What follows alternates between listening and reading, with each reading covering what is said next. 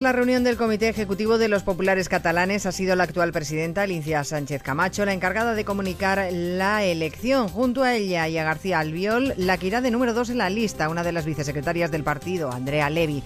Onda Cero Barcelona, Gabriel Figueredo. El nuevo tándem pretende generar ilusión y confianza entre el electorado del PP, que cada vez apuesta más por Ciudadanos. A su líder le ha mandado este recado el nuevo candidato del PP, Xavier García Albiol.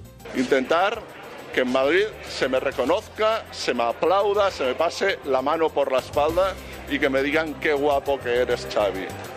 Como está haciendo Albert Rivera. No, no, no, no. Ahora lo que toca, porque nos estamos jugando mucho en Cataluña, es estar aquí dando el callo.